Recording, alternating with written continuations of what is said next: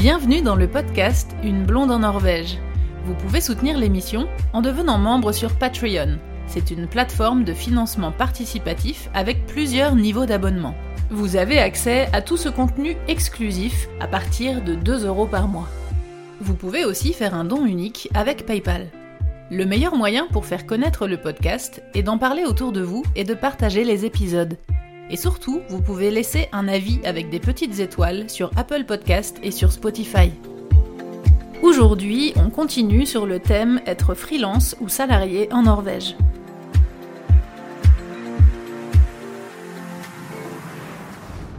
J'avais lancé un appel aux questions aussi pour cet épisode et vous avez été plusieurs à m'écrire. Il y a Sacha qui m'a demandé est-ce qu'il faut forcément combiner deux boulots pour pouvoir s'en sortir? Alors évidemment, non, pas, forcément, ça dépend de plein de choses. Ça dépend euh, du métier euh, que vous faites, ça dépend euh, surtout du contrat que vous allez avoir. En fait, comme je le disais au début de l'épisode, je dirais que globalement, c'est quand même assez compliqué de trouver un travail en Norvège et c'est surtout assez compliqué de trouver un temps plein et un, CDI quoi. C'est souvent des CDD euh, plus ou moins longs, renouvelables, euh, et il y a, beaucoup de, de mi-temps ou de temps partiel en tout cas. Ça peut être 70%, ça peut être, mais voilà, il y, a beaucoup de contrats qui ne sont pas à 100%. Je suppose, enfin en tout cas moi de mon ressenti depuis que je suis en Norvège, j'ai quand même l'impression que c'est lié au pays, à la à la géographie, à la démographie, c'est-à-dire que ben, il n'y a pas beaucoup de monde, donc il n'y a pas beaucoup d'emplois, parce qu'il n'y a pas beaucoup de, demandes dans certains secteurs, et du coup les postes sont vite pris, et c'est assez compliqué de, de, trouver un poste. Ça rejoint aussi ce que je vous avais dit sur le fait que si vous voulez démarcher pour trouver un travail, attendez pas forcément qu'une annonce de poste libre soit mise en ligne moi, par exemple, mon travail à Enerco, je l'ai eu parce que je l'ai démarché euh, naturellement, en fait. C'était une candidature spontanée. Euh, je n'ai pas répondu à une annonce en particulier. Je suis venue démarcher en me disant voilà, je suis disponible, je peux travailler. Et c'est comme ça que j'ai commencé à travailler en remplaçante, euh, en freelance. Mais il n'y avait pas d'annonce qui était mise en ligne comme quoi ce, ce bureau-là cherchait des gens. Donc ça, c'est vraiment un truc que je vous conseille de faire. Et c'est vrai que bah, j'ai l'impression quand même que dans tous les travails et dans tous les postes, les places sont assez chères, c'est-à-dire que c'est valable pour tout le monde et partout dans le monde, c'est-à-dire que c'est assez difficile de trouver un travail qu'on aime, dans lequel on se sente bien épanoui, dans lequel on est bien payé, enfin ça fait beaucoup de, facteurs à prendre en considération. Et en Norvège, comme partout ailleurs, bah, quand on a un poste euh, comme ça, eh ben, on le lâche pas, quoi. Donc, euh, les gens sont assez accrochés. Alors, d'un côté, les gens sont assez accrochés à leur travail. D'un autre côté, ils changent aussi euh, de travail assez régulièrement. Donc, il y a quand même des turnus assez réguliers. Donc, il y a des ouvertures possibles. Mais par contre, c'est vrai que j'ai l'impression que pour chaque poste, il y a peu de places disponibles. Et comme il n'y a pas une grosse demande et qu'il n'y a pas énormément de travail dans chaque secteur. Je sais que par exemple dans les secteurs euh, comme dans la culture, etc., c'est assez courant d'avoir un contrat qui n'est pas à temps plein, qui est à temps partiel. Parce qu'il ne se passe pas des événements euh, tout le temps, donc euh, c'est un petit peu en fonction de, de, de, ce qui se passe autour. Donc c'est vrai que si vous trouvez un travail mais que c'est que un 50 ou un 60%, bah oui, peut-être que là, vous allez avoir besoin d'en trouver un deuxième. Et j'ai l'impression que c'est le cas de beaucoup de gens qui, qui, ont trouvé un premier travail qui leur plaît, qui est leur travail de, de pour lequel ils ont une formation et c'est un travail qu'ils ont cherché, mais comme ils n'ont pas eu un temps complet, bah du coup ça suffit pas, donc ils en prennent un deuxième.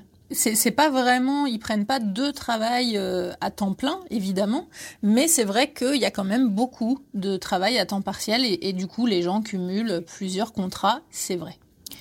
Il y a Laura qui m'a demandé à quoi doit ressembler un CV. Est-ce que c'est utilisé pareil qu'en France?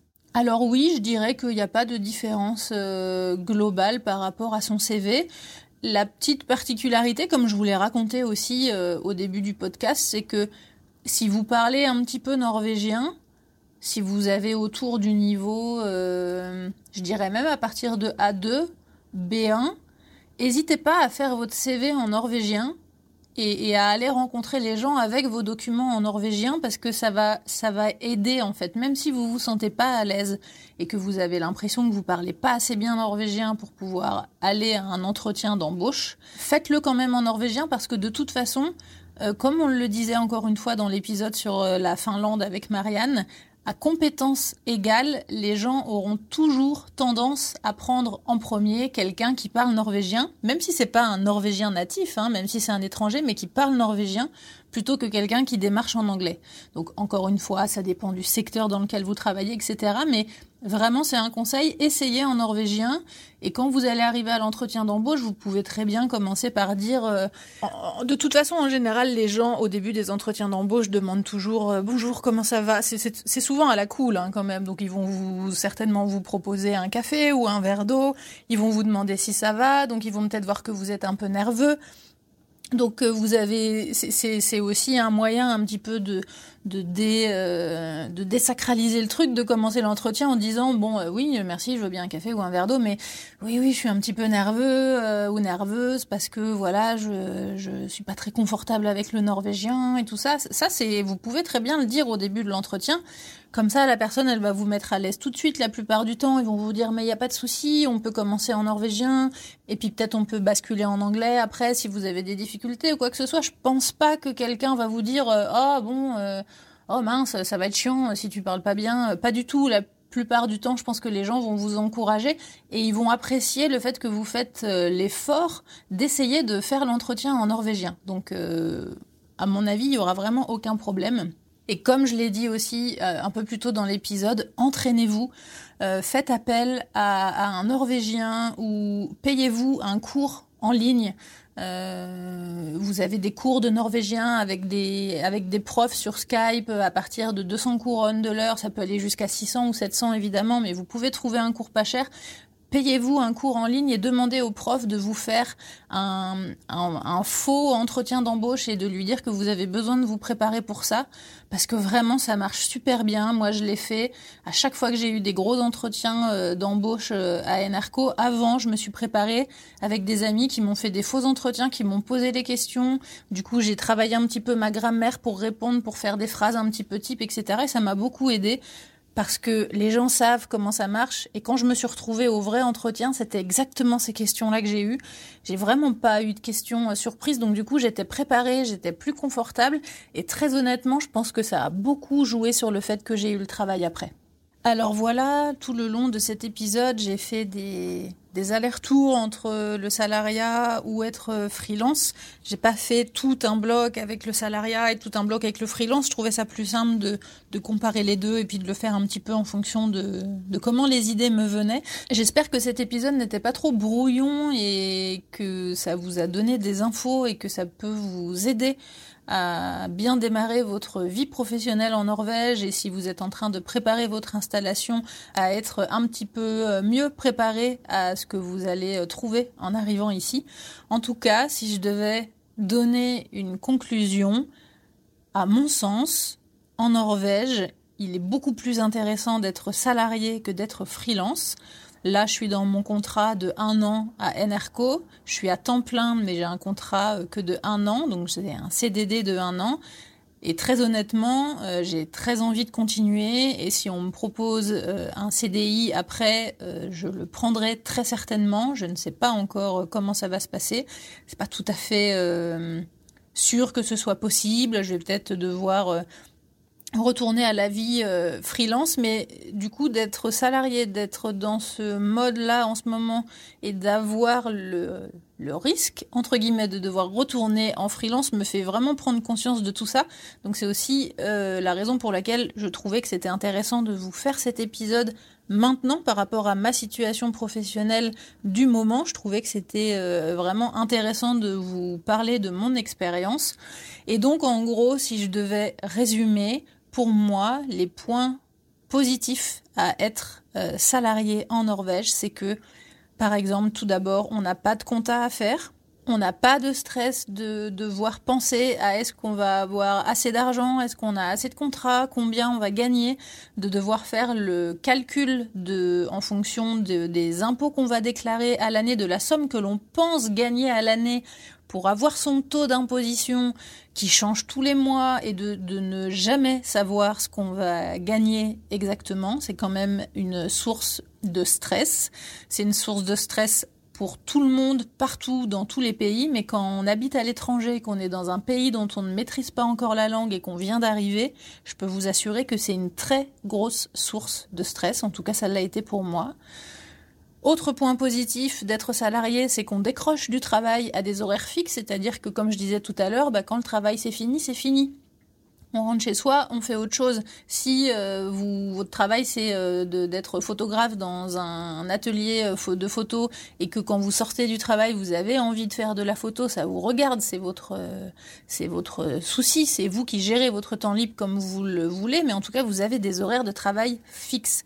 Alors que quand on est freelance, on travaille un peu non-stop, on travaille vite 15 heures par jour sans décrocher, on en rêve, etc. Donc c'est vraiment très fatigant, je, trouve, euh, moralement et, psychologiquement. Autre point positif du salariat, eh bien, on a un salaire régulier avec les impôts qui sont donc prélevés à la source. Donc, on a notre salaire net qui tombe et qui est net de tout, des charges sociales et des impôts. Donc vraiment, ce qu'on touche en net, c'est l'argent de poche, quoi. Donc c'est vraiment un, un, gros gros plus. Ensuite, on touche les fameuses feriepengar pour les vacances. Ensuite, on a une cotisation pour la retraite qui est quand même, euh, en général, quelle que soit votre société, euh, mieux gérée. Vous avez une meilleure cotisation que si vous êtes freelance. Quand on est freelance, en général, euh, c'est quand même très recommandé d'avoir une caisse complémentaire. Les vacances aussi, qui sont beaucoup plus faciles à prendre et beaucoup plus régulières quand vous êtes salarié, parce que quand on est freelance, les gens pensent que, que du coup cette liberté qu'on peut avoir fait que bah, on est un peu en vacances tout le temps parce qu'on gère notre temps comme on veut. Mais tous ceux qui sont freelance ou qui l'ont été euh, confirmeront que c'est plutôt l'inverse. En fait, on travaille plutôt plus que quand on est salarié et, et on c'est difficile de prendre des vacances en fait parce que si on part en vacances, on va se dire bah ouais mais je peux louper un euh, je, peux, je peux louper un contrat, ou si je pars trop longtemps et puis qu'on me propose un truc, je vais louper, donc du coup je prends rien, ou je prends que quelques jours, et mais quand on part en vacances, on pense quand même à ce qu'on va faire en rentrant, qu'il faut que je démarche pour trouver des contrats, enfin, j'ai l'impression que c'est beaucoup plus difficile de, de, prendre du temps de vacances et que, en plus, quand on est en vacances, de, de décrocher. Alors que quand on est salarié, ben voilà, on part en vacances, on oublie le taf pendant une semaine et quand on revient, euh, on est euh, frais et d'autant plus efficace, à mon sens. Et enfin, un dernier point euh, qui a pris tout son sens ces dernières années avec la pandémie, c'est la vie sociale, parce que c'est une plainte qui a été retrouvée beaucoup dans les gens qui sont freelance, c'est que les gens se sentent seuls de travailler chez eux, parce que la plupart des gens qui sont freelance travaillent de chez eux. C'est souvent des projets euh, artistiques ou des projets de société où ils travaillent de chez eux. Donc un petit, euh, un petit conseil pour éviter ça, c'est d'essayer de, louer euh, un, bureau dans des, dans des, dans des bureaux partagés. Ça se fait, ça se fait beaucoup dans des, dans des bureaux de travail partagés. Ça se fait dans, dans toutes les villes. Mais, mais en tout cas, c'est pour moi aussi un gros point positif la vie sociale au travail parce que euh, ne serait-ce que par rapport à la langue, au norvégien, je progresse beaucoup d'entendre mes collègues me parler avec des dialectes différents, de, de, de, le parler, que les gens me corrigent, de, de, faire plein de choses différentes avec le norvégien. Ça aide beaucoup. À chaque fois que j'ai eu des grosses périodes de travail, des longues périodes de travail, j'ai toujours progressé en norvégien.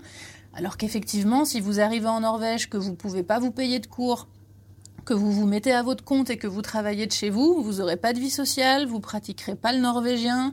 Euh, c'est un petit peu un cercle vicieux tout ça. Donc c'est vrai que la vie sociale, on, le sait, hein, il y a beaucoup de, de freelances qui, qui, parlent de ça, mais d'autant plus là les deux dernières années avec le virus, euh, tout le monde a été plus ou moins très content là de retourner euh, au bureau, de voir ses collègues et de sortir un petit peu de la maison. Et si je devais donner euh, un point positif pour le freelance, Euh, j'ai l'impression qu'il n'y en a qu'un seul. Là, je viens de vous faire une liste de tous les points euh, positifs pour le salariat, pour le freelance.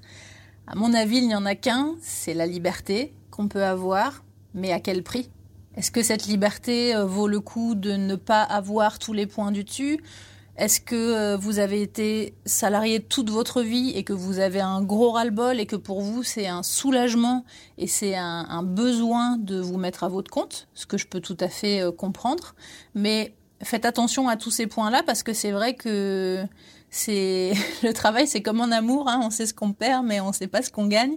Donc, euh, si vous en avez marre de votre boulot et marre d'être salarié, marre de vos collègues, de votre chef, etc., vous avez peut-être l'impression que ce sera plus simple et plus facile euh, et plus épanouissant d'être euh, à votre compte, mais peut-être pas. Donc, c'est quelque chose à étudier ce que je vous conseillerais, ce serait de d'essayer, en tout cas sans, sans quitter. Si par exemple vous avez un travail que vous pensez à quitter pour vous mettre à votre compte, essayez de, de faire les deux en parallèle pendant un temps pour voir ce que ça donne.